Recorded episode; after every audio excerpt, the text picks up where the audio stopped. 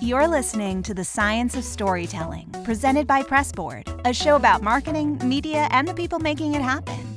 Your host is Jared Grimm.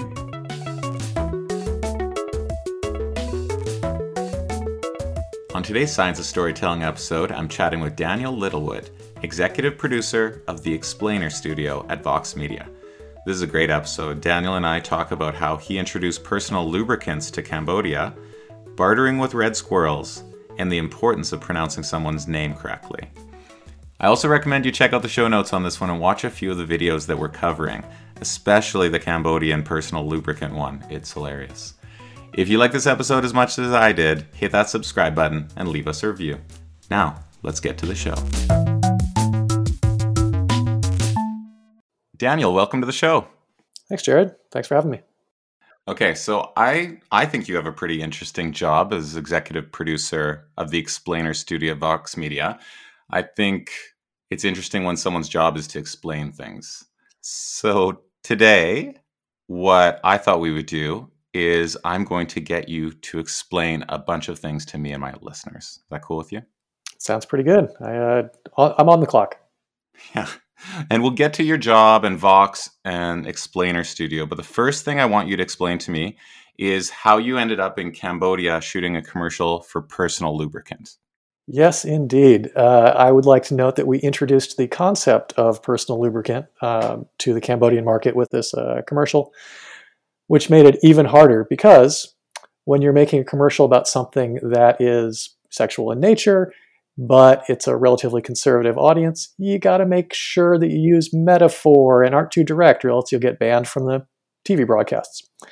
Uh, that's a long way of saying that we eventually got a comedian to hop around in a full body condom suit saying, Sometimes when I exercise a lot, I get really sweaty and I need to cool down with this cream. it was pretty fun. I'll put a link in the show notes to this because I've watched it.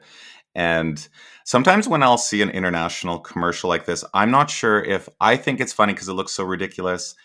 When you were making it, was it intended to be really humorous the way that I'm interpreting it, or is there like a difference in cultures? Uh, like when you're making that one, and uh, people can check it out in the show notes. Was it intended to be as funny as I think it is? Uh, absolutely. I mean, we were trying to do something that would be memorable without being too literal, just because of some, you know, potential issues around a you know a more conservative audience. Um, but we ended up being as literal as possible with a, a, a, condom jumping around, and again, an experienced comedian sort of playing the role. Um, I don't think too much got lost in translation because one of my friends who was actually in it, he was uh, one of the art directors, and we had a little shot of him doing a cutaway uh, in a cutaway he said that people would stop him on the street and be like, "Hey, hey, you're the guy from the, that, that, that lubricant that lubricant commercial," mm-hmm. um, which was, uh, I guess, great to hear. Right. That's why. At least I always worry about you know those uh, actors and they they're in a commercial and it's like a herpes commercial or something and and they're forever if that commercial because sometimes those types of commercials will get played thousands of times all of the time uh, being it's way worse than being recognized as a child star if you were in one of those pharmaceutical ads in some way. Yeah the uh, i think the uh, the cialis actor and actresses i can kind of already picture in my head. Yeah. And what were you doing in cambodia? Uh, i was working at a very small production company that i got to help found. Um, it was relatively soon after uh, graduating from college and taking a chance to, you know, um, go see the world by teaching English, which I was not great at. But luckily, I met some really fascinating people who were starting uh, and wanted to do some video production that I had a, a little bit of experience in. And it turned out that we, you know, met over beers at a bar and talked through some opportunities. And it started with saying, okay, uh, we have a bootleg copy of Final Cut 4 at that point, maybe, maybe even earlier, um, and a, a, laptop that can barely run it. Uh, let's see if we can let's see if we can make something. It's interesting because it sounds like you went there in Southeast Asia. Like I went to Europe. Uh, people go they backpack. I mean, I worked in a bar, right? I didn't really further my career or my knowledge base in any significant way. But it sounds like you went there and you had like a real job, well, a real company even. where you were doing real work. And was that in? It sounds like you went there to teach English. I mean, it seems like you're pretty good at English, so but maybe teaching it teaching it is a little bit different. Uh, and was it that you always loved, you know, video production? Like, is that what you wanted to be when you grew up, or did you fall into it once you were in Cambodia? Uh, pretty much fell into it. I was. Uh, this is not the funny part, but I was really interested in the history of Cambodia and the the genocide that occurred there and the U.S. involvement. Um, that's you know high school model United Nations and things like that. So after sort of learning about you know some about documentary and sort of the basics of some production in undergrad, uh, this was the first chance to really try it out. When again, some people at a bar were saying, "Hey, we think we could make an interesting video here." Um, you know, be it about uh, condom lubrication, be it about uh, fundraisers for nonprofits, be it about um, you know uh, NGOs that operated there and needed a, a, a video to show at the as, at the end of their report. We got the opportunity to start making that stuff, and what was sort of a one-off project became you know four or five years of a small production company. None of it particularly expected. It just all kind of kept coming, and there were opportunities to, as you were saying, sort of learn stuff by doing it. Yeah, and so you spent mm, like five years in Cambodia. Was it always were you tending to go for that long right from the start, or was it because now you had something that earned some money, you were able to stay there for a longer period of time? More of the latter, and just that it was it was just fascinating. You know, I I really enjoyed uh, my time there. I met some incredible people. Uh, tried to learn Cambodian and did a pretty bad job at that. Uh, but just a, every every day was a sort of a, a new and different adventure, which I guess happens to most people when you're you're in your 20s. So I don't think it was just the fact that it was Cambodia, but just a fascinating place and opportunities to do things and be at a you know in in a place where I didn't know how to edit, but I knew more about how to edit than anybody else in the company. So that made me the editor. Time to time to figure it out. Right. I uh, I when I did work in a bar there. I had never worked in a bar in Europe before, but I was the oldest. I was 23, maybe. Everyone else was British and they were on their gap year, which I think was where they were about 19. So because I was the oldest one, I became manager of the bar automatically, purely because I was maybe like taller or something. There was really, I had never worked in a bar before, no experience, but I had that one, maybe the four year age gap. They're like, well, you're the oldest, so you'll be the manager doesn't take much sometimes to to become that in that position. How so to, you, how to go?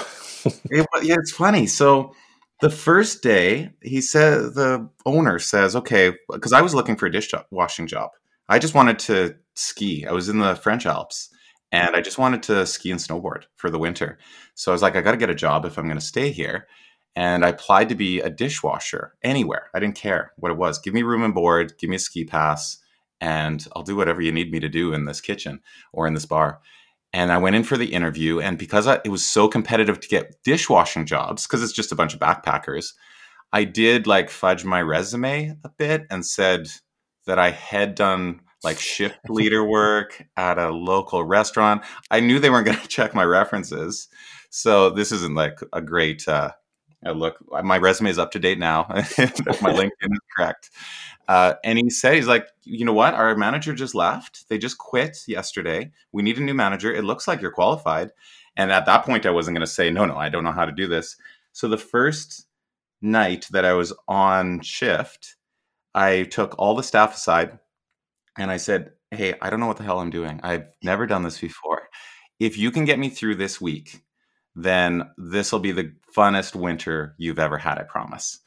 And they were all like, okay, let's do this. And for that whole week someone would order a drink from me if it wasn't if it wasn't just a pint of beer. And one of the staff would jump in front and say i'll grab this one mr grimm. They'd call me mr grimm or sir because it's british. And uh, they'd just jump in they'd make the drink and that was great. So I, I really looked like i was successful. The staff was all listening really well we were working hard. But after that week I basically had no control over them anymore because they had that, you know, I had promised them. So they would take a smoke break when they wanted a smoke break. It was really difficult to manage after that. But because it wasn't a career job for me, it was just to get on the mountain. Uh, it was pretty fun.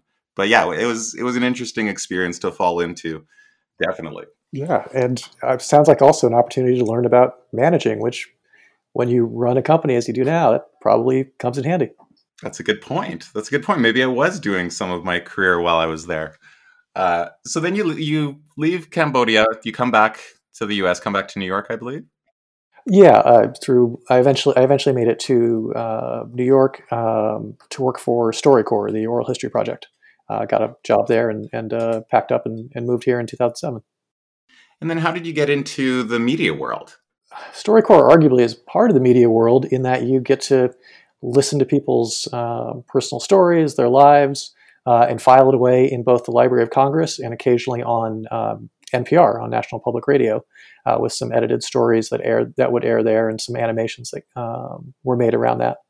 Um, but to get an actual media job um, sort of required me getting hit by lightning. Basically, I walked out of a uh, a reading. A Patti Smith was giving a reading at Barnes and Noble um, in Midtown, I think, somewhere around there.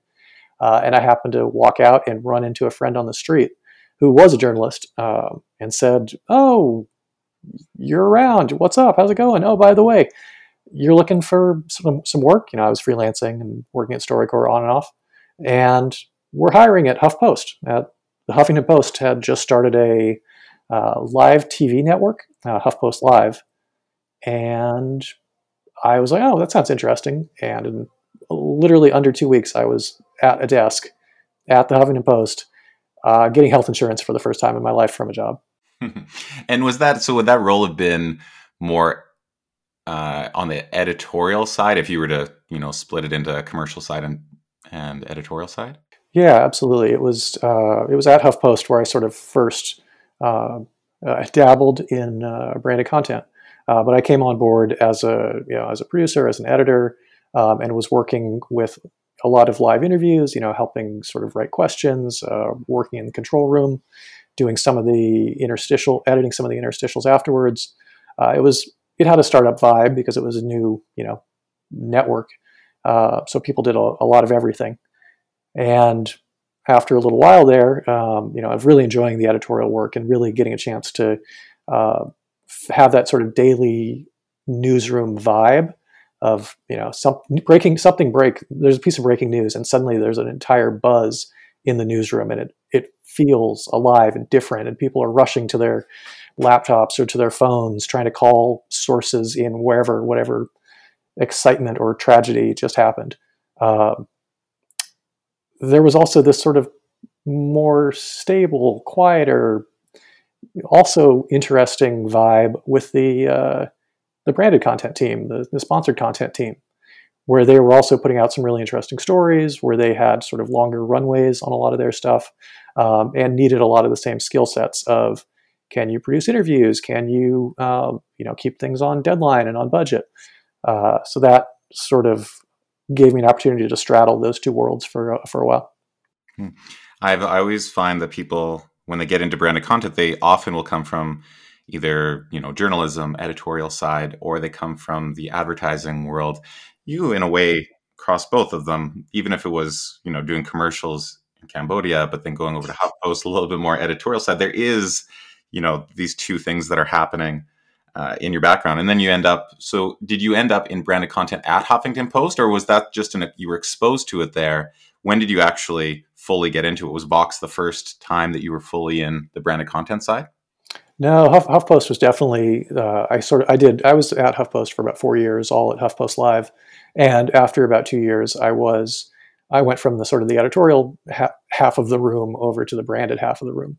Uh, my day to day didn't switch a ton. I was still, you know, building out uh, videos and interviews and directing edits and making sure that you know any any hosts knew exactly what to to ask and talk about. And then it just happened to also be presented by or sponsored by um, and we had some talking points that we needed to to work in um, which i found both you know an interesting puzzle to it was an interesting puzzle to, to work with to how do you make something that people want to watch while still working with some of these brand requests. Uh, so it's a good training ground. And how is the i've always thought that the one of the powerful things about branded content is that there's budget behind it. So you can do a lot of this stuff, but all of a sudden you've got advertising budgets, which I believe are quite different than sometimes the editorial budget to do a story. Did you notice that that there was more budget, more time? Uh, how did that affect you know the ability to produce something? Oh, one hundred percent. Yeah, I, I, I'm sure I am not alone in having it be nice. You know that it wasn't a 24 hour turnaround for a, a, story. It was you know I could get a couple of days or even a week to turn something around uh, to make sure that it you know got approvals on the client side that it you know we, we that we kept our, on our uh, revenue team that we were happy with the product. Um, yes, that's extra steps, and yes, that can dilute things at times, and yes, it can feel slow, but it also lets you spend that time working on something, crafting it, f- making sure that it feels right instead of just now. Mm-hmm. And once you finish up at HuffPost, where do you go from there? How does that how does that next phase happen? Yeah, uh, went from HuffPost um, after about four years over to Vocativ, which uh, was a uh, my first experience working for a uh, billionaire founder rather than a millionaire founder. Um, it seems like media is sort of broken down into those two categories sometimes. Uh, and Vocativ was sort of a news and uh, somewhat tech and data focused site which had some great people there. Um, I don't want to dwell too much on it. Uh, it doesn't really exist uh, in the form it did now. In the form it doesn't really exist now in the form it did then, um, because it barely exists at all now. But we got to make some great stuff, and it was an awesome launchpad to uh, to come into Vox. Hmm. And then you come into Vox. This is about what three years ago? Yeah, just coming up on three years in about a week from now. Yeah. So I've always found Vox an interesting story itself. I mean, it it's also interesting that you were at HuffPost in the early days of HuffPost. It was funded. It was going after a new area, digital only, which wasn't common when HuffPost came around. It was that was breaking ground, uh, and now you had this new breed of publishers that you know maybe were inspired a bit by HuffPost as well, with BuzzFeed, which is also pretty. So there's a very close connection there and Vox and and even if Vice had been around for a while, that kind of feeling of this new form of modern media. Uh, and Vox was def- is definitely one of the big players in there. But I don't know if everyone understands the structure of Vox. So there's the there's Vox.com, which is the news site that people might be familiar with. But maybe you can explain to us what Vox Media is. Yeah, I mean, I Vox Media. I certainly was learning about it by enjoying it and coming uh, coming into it um, because it's big and it keeps growing, uh, both in terms of you know absolute numbers and in terms of sort of the the focus and the networks that it has. Um, you know, everything from Vox.com, as you pointed out, you know, founded by Ezra Klein and, and more folks, that really gave the explain the news was their tagline. Um, very much a news site. Uh, Eater, Eater is a part of it now. Uh, the incredible food journalism from all around the country. Uh, Curbed, a design uh, blog that you know was built up into a, an entire vertical. Uh, Polygon, which is for my money, as someone who doesn't play a ton of video games, the best. It's video game journalism that I read, even though I don't play the games. Uh, the Verge is a, a, tech site, and just recently there was an acquisition of New York media, New excuse me, New York Magazine. So that includes things like Intelligencer, uh, Grub Street, uh, The Strategist, The Cut. There's, I'm, I'm missing plenty of them because there's such a big tent within Vox Media of these really unique editorial networks. Um, you know, Recode is fantastic uh, tech journalism, and Vulture is awesome entertainment journalism, and somehow it's all under this one very broad tent of Vox Media. Yeah, well, that so uh, me being, you know, I own a tech company, so Recode to me, like Peter Kafka and Kara Swisher, I mean, these are these are the people to me. I'll, I'll, talk to someone and they'll say they'll talk about a journalist, and I have never heard of this journalist, but it's just you know, it's the greatest food journalist of all time, and I don't know them. And same way that I'll speak about Peter Kafka and Kara, like to me, they they are they've always been these personalities that I think it was what all things digital back in the back in the day that they started at. So what is it between because people's experience with Vox Media will be often through the masthead that they are closest to, but there's not that many similar there's not that much similarity between polygon which is like video gaming and eater which is you know restaurants and food culture. What is it that ties everything together under vox media? What's the line? Honestly i think that that's a great question that i don't know that i'm the best person to answer. You know i do think people have these real valid and emotional connections to each of the each of the networks kind of those entry points and are usually pleasantly surprised when they stumble on the something else. You know, a team blog for SB Nation. I, I read about the Portland Trailblazers. I don't read that and think that's a Vox Media property. I read that and think that's great on the ground journalism about something I care about. I do get that same vibe when I read Eater, that it's great on the ground journalism about something I care about. I just don't know if I would say to myself, aha, that's the, the line. They hire good journalists to do good journalism. Well, ideally, yeah. that, ideally that would just be table stakes, right? I mean, well, there probably is some sort of, you know, these are pretty passionate communities. And even if you did a Venn diagram of all of these communities, there might be, you know, not a full overlap between them. But maybe that maybe that's actually what the line between them is, is they're just these really powerful verticals with these passionate communities. I've seen this in in a few other, I think um, Brian Morrissey, who used to be a Digiday, kind of wrote about this this idea the other week, which is that there's really two choices. You're either a house of brands or you're a branded house. Like the New York Times would be a branded house, where the New York Times is the company, uh, is what you're going to interact with. And they might have crosswords and recipes and news and everything underneath that. And then you have more this house of brands, which is, uh, I, I, think, closer to what Vox is, which is these individual brands with their own feeling, their own uh, community, their own voice. Uh, and what connects them is probably ownership structure, but also maybe um, maybe some ad technology. I know Vox is is pretty big in the ad tech space. I'm familiar with that space really well.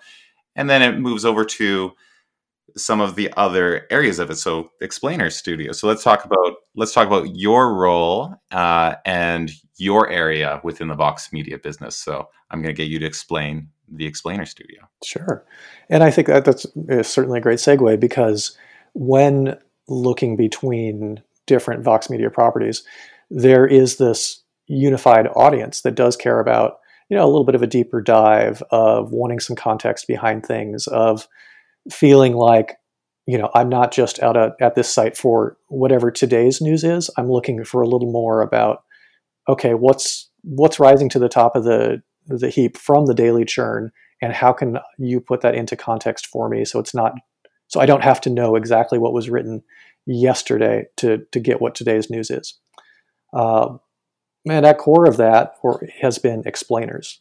That's something that, you know, I think the folks at, at Vox.com deserve a ton of credit for, for really staking a, st- staking a claim on we do explainers and we do them really well. Uh, it's certainly not. It's certainly something that a lot of places do, and probably had have done before, and will continue to do after. Um, but finding ways to do them right and not just having them be sort of a running list of things that are important that's that's an ex, that's that's a that's a that could be called an explainer but it doesn't really make the person who reads watches listens to this walk away thinking okay i get this and now i can explain it to somebody else there's a there's a core nugget here there's a, a core question that i now feel if somebody was to ask me about, or if I was to bring it up to somebody, I kind of, I kind of got this. I, you know, I, um, again, things may change. There may be a piece of breaking news tomorrow that will, that doesn't necessarily factor into that, but I'll be better able to understand it because I have this background context from an explainer that I watched, read, heard on somewhere on Vox Media. That's really interesting. The uh, so I've always been a big fan of uh, Vox's explainers, and what you're saying here makes sense to me now because what I like to be able to do is learn about something and then communicate it to someone else in a way that uh, so I've got two kids. I may want to explain it to a ten year old, right? Or I might be at a, an event with friends that aren't in the same space as that, and it does help. So I, uh, there's a few just to provide some context. There's a few that uh, recently that I've seen. Uh, there's one on how soap kills coronavirus, right? And I was like trying to explain why I was trying to think through why you have to spend 20 minutes washing your hands. and I didn't really have a great way to do it. And there's a lot of technical ways that you could explain it. Um, but I watched the explainer video from Vox, and it just breaks down the idea of like how it's got this fat barrier around it, and soap can connect to both the fat and the water, and it just pulls it apart, and that's what breaks up these things. And the reason it takes 20 minutes, they have this great um, way that they show how if you just use water and then if you just use soap for five minutes, how it doesn't work. But it takes some time for this process to happen. That's why it takes 20 minutes. And like there's a lot of information in that that these Vox explainer videos will will be able to get across in 5 minutes, which means that I should then be able to do it in 2 minutes. the other ones I saw the electoral college one so I'm Canadian. so I always need an explanation of the Electoral College. Like every four years, I need a new explanation on the Electoral College because it's so unfamiliar to me uh, in our in our system. And then I saw one on why diets fail. You do start to go down a bit of a rabbit hole with these because you forget that you're you know learning about something. They were just really well crafted. And I actually stumble across some of the branded ones without knowing it, which I guess is probably the point uh, is that it does translate from you know what would be seen as editorial or just informational and then you can have a brand supporting it so when did brands start getting interested in this format i can i can certainly speak to that at, at vox i mean it was something where a really smart team at vox said we've got a format that we've helped define develop and works across this really wide variety of topics. Just even just the examples you just cited are all pretty wildly diverse, and those that's on the editorial side. Well, you know, brands say that they have stories. Brands say that they have, you know, new uh, new products. There is something to explain there. There's something to to dive into, to give context, to talk about why it's important, uh, why this why this new feature, why this underlying principle behind something uh, matters to an audience beyond somebody who just wants to, you know, read a review of the new product. So the Explainer Studio came about um, through, you know, I guess that would have been summer 2017 of saying let's let's try this out. Uh, I can't claim credit for being there right at the very beginning. I came on a little later uh, once they sort of established it a bit, but it's really successful. I just I I am certainly in the catbird seat to say this, but like we've worked with dozens, you know, dozens and dozens of brands. We've made over a hundred of these videos in the last uh, coming up on three years. Every brand, every everybody who comes through the door, re- we really do have an opportunity to say to them, we can tell your story in a different way. Uh, it's not going to be necessarily a 30 second commercial as you might be used to, and it's not going to be a you know 45 minute um, documentary unless you really uh, really want it to be. In which case, let's keep talking but there's a way to find a core question about your your product, your theme, your your brand, and expand that into something that people will want to watch. Well, people will say, ideally, you know, it's a, it's a huge win when something comes up as a presented by advertiser, and the YouTube comment is, "Oh, I didn't even really notice this was this was branded." You know, just as you were saying earlier there are great stories here, and we need to just take a, a different lens of looking at a product or a brand to find what that story can be. Hmm. I always like a little bit of context with things. So, what would be? Could you give me an example of one of your favorites? Sure. Um, this is one for uh, the, the, I'm going to use one from the the Qatar Foundation, which you know uh, the ability to work with international clients is is fantastic. Um, and again, Vox has just a really wide reach, even internationally, so that that is that makes it a great option. Um, but they wanted to talk about kind of the future of education. Like, it's a really big topic. There's a million ways you could approach that, but if you're going to make a short video about the future of education, there's a very good chance someone will walk away being like, uh, okay, that was a lot of information that I don't know how it all connected or how it connects to a personal story or, or to me. How do I how do I have a take a nugget out of that? So we did what we generally do. Um, this you know this uh, Qatar Foundation wanted to do something around education, so we drilled in. We got a little more narrow, and we tried to find something more more human in it. Um, and what we landed on in this particular case was saying, you know, in class when the teacher is reading the names up front and every class is going to a teacher may well stumble over a name on the first day of school. It's a it's it's unfamiliar to them. It uh, it has a unique spelling. It's uh, different a, a different cultural background. Okay we kind of can all identify with that but it matters. You know the more we we dug into the topic of having this question of, of, of what's in a name of, of what does it mean when a position somebody in a position of authority doesn't get your name right, uh, we heard these really powerful stories from people, and we found, you know, scientific uh, social social research into this, saying that this does have an impact. This can change how students receive an education. Uh, this can change, you know, later in life outcomes. So we wanted to to tell that story, and luckily the client said, "Yeah, that's a that's a great way for us to talk about." Not just the future of education, but the you know the importance of a multicultural education, the importance of how teachers uh, are a part of the, the, the culture within a classroom rather than just sort of focusing only on what what are student outcomes. Um, and we got to tell really personal stories, answering a simple, identifiable human question of what does it mean to have somebody say your name wrong? It's it's so interesting because you're right. If if the topic was here's what the future of education looks like it's really tough for someone to then pass that along to somebody else but i watched this one the one that you're talking about i'll tell you why i watched it uh, one was you know i knew i'd be talking to you and i wanted to understand some of the branded stuff because i'd seen other ones um, and actually i'll segue into it because i'm not yeah. sure how to pronounce the name of the other brand that i'm going to bring up um, but my business partner uh, who's iranian uh, our CTO. So his name is Tiam, T I A M. And I've been with him dozens of times where people say Tim because Tiam, like it's very nuanced as far as like when I hear it, even, right? Uh, and he just says, yeah. He goes, yeah. And I'm like, does that bug you? You know, did that? And he said, I'm used to it, right? And so you can tell that this has happened.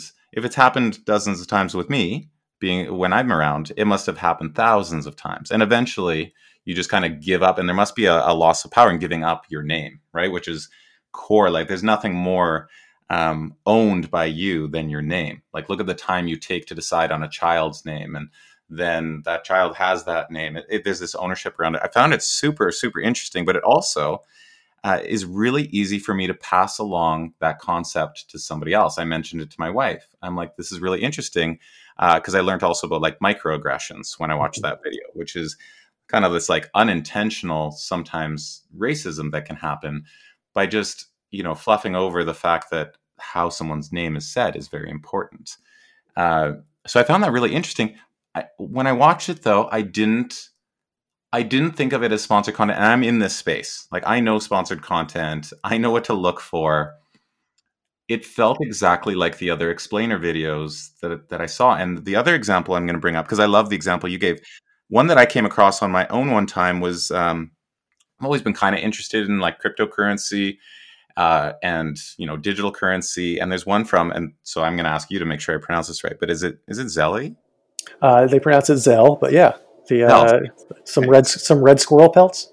Yeah. Okay. So this is exactly what it was. So we don't have it in Canada, which is why probably everyone probably knows how to pronounce it in the U.S. because they've heard it so many times. But that's a good example. I thought it was Zelle. I was like almost trying to add add additional lettering to it, uh, and that's what I took away from it was they used to trade squirrel red squirrel pelts, but that like little nugget of information kind of explains the whole concept of you know what we trade right now in cash is the same as what they did with squirrels, which is the same thing as cryptocurrency could be. Like to me, it all makes sense. These are just symbols of value uh, because we don't barter anymore. We don't give a bale of hay for your cow, right? So um, I really, lo- I really do love this concept of these explainer. I'm wondering, are it feels like because it's not a 30 second ad and because it's not, it doesn't fit every other format. You know, it's not a 900 word article all the time is it harder to explain explain to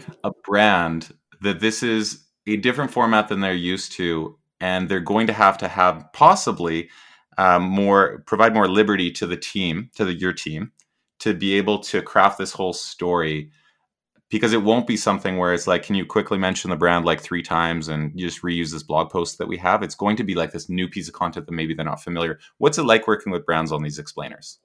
Yeah I, you definitely hit on hit the nail on the head on a lot of that. It's for some clients you know it really is this sort of education process where we talk about why this works. What when we say seamless integration, we mean things like a three minute video that talks about how the history of currency has evolved. And now that there are cashless transfers like Zelle, well, guess what? History, hey, brand, this is some pretty great integration. All of history progressed up to you. I mean, that's that hits the nail on the head.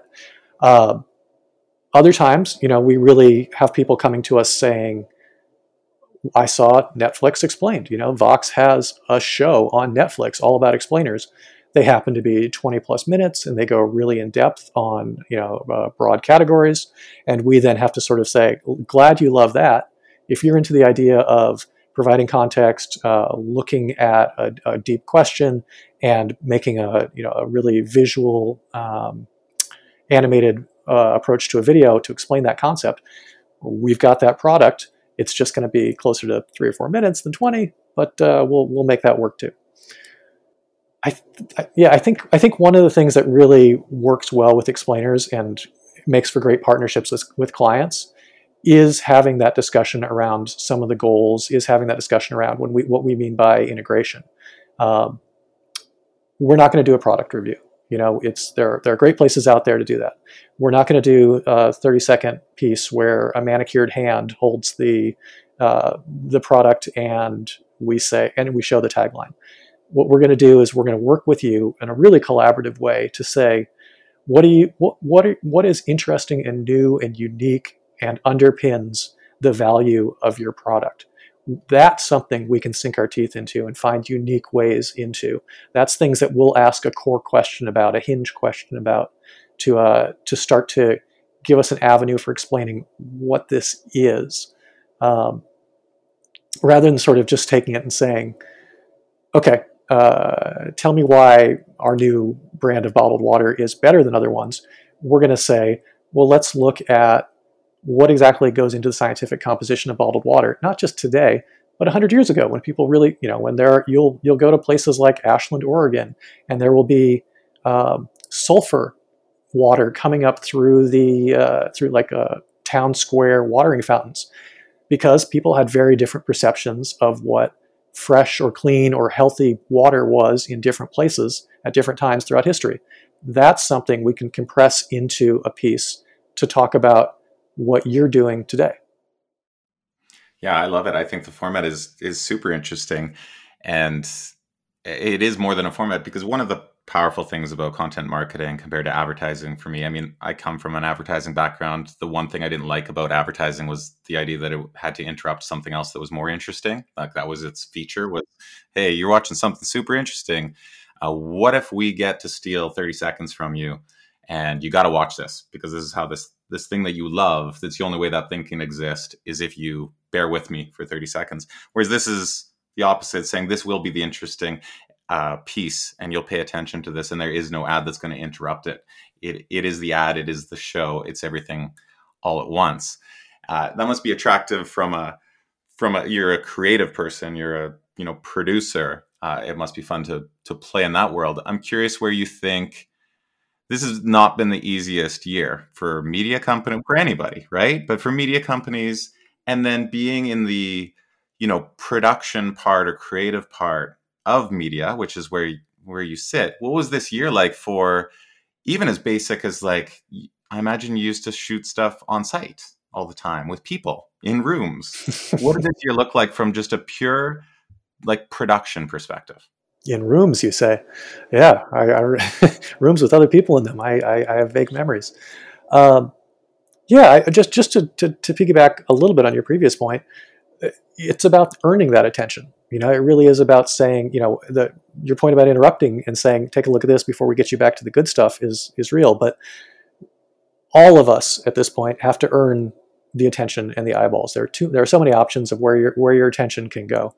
Um, and one of the ways that we often earn people's attention is with fantastic high budget uh, shoots, and there are great ways to do that. And there's there's talent that can be um, you know really photogenic and identifiable, and there's human really human interactions that you can have and capture on film. And then we all stayed at home for you know nine months and counting. Mm-hmm. So on the production side, to kind of keep earning that attention, a lot of what we've done is really say what makes these principles that we want to express or these points that we want to express uh, that are often kind of abstract visual and our answer has been animation and design mm. uh, we you know i think that's one of the things that makes that really differentiates a vox explainer is saying you know with with some voiceover with some you know some some clever tight punchy voiceover with some illustrations that really and animations that really work to get to the core of what something is and how to express it, uh, and just some visual beauty. You can do a lot. Uh, we at the Explainer Studio, yeah, we were kind of already doing a lot of that stuff. We would already be doing phone or remote interviews with somebody because we don't need a talking head on camera for 30 seconds with a seamless behind them perfectly lit. We need them dropping a little bit of knowledge that we can then bring to life with visuals, uh, with these you know animations that our team just goes wild on, with these collage approaches, uh, with the use of stock footage. You know, at, at, some level, I have a ton of respect for DPs. I've been a very bad one myself at times. It's really hard to get a great shot of, I don't know, a, a refrigerator door opening. But if that's not really the core of your story, I'm just going to grab one from the stock library and make sure that it fits into the larger story of, you know, what it is inside a refrigerator that really matters. So you learn these new ways, you adapt to these new ways. There's a vaccine coming out. We all watched the mm-hmm. movie Contagion. We're at like I think there's like 10 minutes left in the movie or so, maybe 15. So it's just it's the craziness of vaccines for a while and then hopefully or possibly we return back to, you know, what 2019 looked like in some ways. Um, what do you think sticks? What parts have you learned this year that even if you were back in crowded rooms doing things, you could do everything the way you could do a year ago? Which things do you take with you post vaccine? I, th- I think it's not just production techniques, a lot of which I think we sort of already had in place of being willing to you know use Zoom in the best possible ways, of mailing um, ring lights to somebody um, so that they can they can show up a little better. Uh, I, I think it's really remembering like this was a weird period that needed people that people needed needed ways to understand what the hell was going on. Um, at core, like that's what we're trying to do is we're trying to explain what the hell is going on on a much smaller scale than you know a worldwide pandemic, but at, if I'm looking to a piece of media to try to make sense of things, I want it to be willing to sort of meet me on the on the plane of you may not be an expert, but you're smart. Here's what you need to know. Um, yeah, I I don't know that that exactly answers your question, but it it makes me optimistic that some of the lessons that we'll learn from this, which is we can be nimble, we can adapt our workflows quickly, we can listen to clients when they say, everything just changed for us. How can you still be make us relevant? Um, is still going to be there even if the you know if whatever the new normal is sort of solidifies. Well, I agree with you. The one thing that I've learned that's off of that you know you're bringing up here, which is like the, there's some really complex topics that have happened in the last year. Like I didn't know anything about how viruses spread or how you destroy them or how uh, an entire world has to work together to be able to solve a problem. Uh, and what I noticed though was that people were taking a lot of information from each other because there was it was so difficult to be able to translate some of this stuff. And you had a rise of you know there was conspiracy theories that would come out of nowhere but they would rise. And you have to under, like believe that people were telling other people something based on something that they had learned. And it's this game of telephone and how well can that message be translated through people. And that's what I love about this explainer format is that there's like a nugget in there that you can you can tell somebody else and they can pass that on to somebody else and they can pass that on to somebody else without too much getting lost because of the way they're constructed. But it doesn't dumb it down to a point where the, there isn't valid information in there. So i love this this format. I i keep calling it a format. It's probably just a different way to to be able to pass a message from person to person. Uh, yeah i think that's a really good really good point. and yeah the part around the production like maybe things will stay maybe things won't that's an always evolving part uh, I've I've loved having you on the show. I think that what you're working on, both on the branded content side, is really interesting. I also find that your background is is really intriguing. So I always ask for a book recommendation, but I'm going to make I'm going to ask you to have a really specific book recommendation. So I, I believe you took anthropology, right? That was your mm-hmm. right, and then you went to Cambodia and kind of studied, you know, people. And I feel like you're continuing to study people uh, in a different format now in branded content. So for us that didn't take anthropology but are really interested in it, what's an accessible book that that I, maybe touches on that subject? Doesn't have to be about anthropology, but that touches on like how humans work or how humans have existed. Uh, a book that made me really think differently about people and how we act with each other, and in fact, how we sort of look at media too. Uh, is by this guy Eric Michaels, and it's called Bad Aboriginal Art. And good luck finding it at the Barnes and Noble. You know, good luck finding it even online. I had I had to hunt my copy down uh, because I lost my undergrad copy.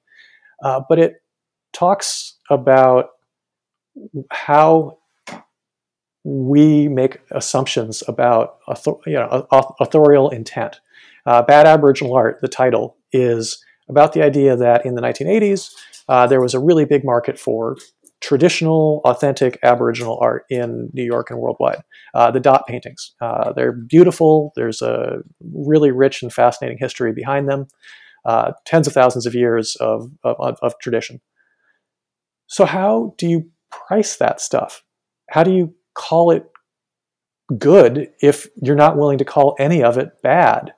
If it, you know, wh- where is the actual human hand that is creating these, if the only va- if the only way that it's valued and assessed is that it's thought of as authentic, well, what about the person who did it? Maybe they were really good at one aspect, of color, but they were really bad at something else they were trying to do. They were they, the, their figures weren't represented the way they wanted them to because they screwed up on the hands or something.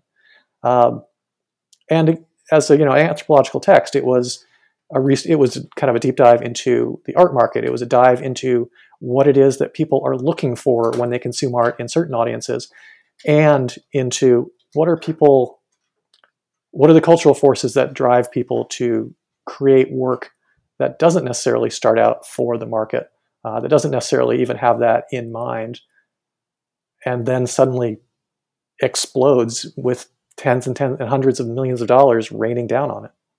I love that. And I here's if if we can't find the book, maybe you can put in a word with the Explainer Studio or with Vox, and maybe we could get a five to twenty minute version as an explainer video. Uh, yeah, I, I I think the I do want to shout out his one other uh, piece, which was um, watching Rambo, uh, which was talking about watching Rambo. He was doing his field work with Australian Aboriginals, watching Rambo, and people saying, "Well, what's Rambo's mother up to?" during the movie of just uh, he's why are we only looking at Rambo? What, what's his family go? What's going on with his family? And thinking, yeah, I would literally never ask that question, but it's really illuminating in how we perceive media and what we what we assume should come out of the content that we watch and read and listen to. Um, and yeah, this guy managed to get both of those ideas that have stuck with me for 20 years now into one slim book. So kudos to him. Yeah. Well, thank you so much for being on the show, and thank you for explaining to us uh, not only about personal the personal lubricant market in Cambodia, but but about Vox and your role. Uh, I really loved having you on the show. Thanks so much, Jared. This was really fun. Thank you so much for tuning into the Science of Storytelling. Don't forget to leave us a comment. We love hearing from you. We have a ton more episodes coming up this season with some absolutely amazing guests. So make sure to subscribe on iTunes, Google Play, Stitcher, Spotify, or wherever you get your podcasts so that you don't miss a single one. See you next time.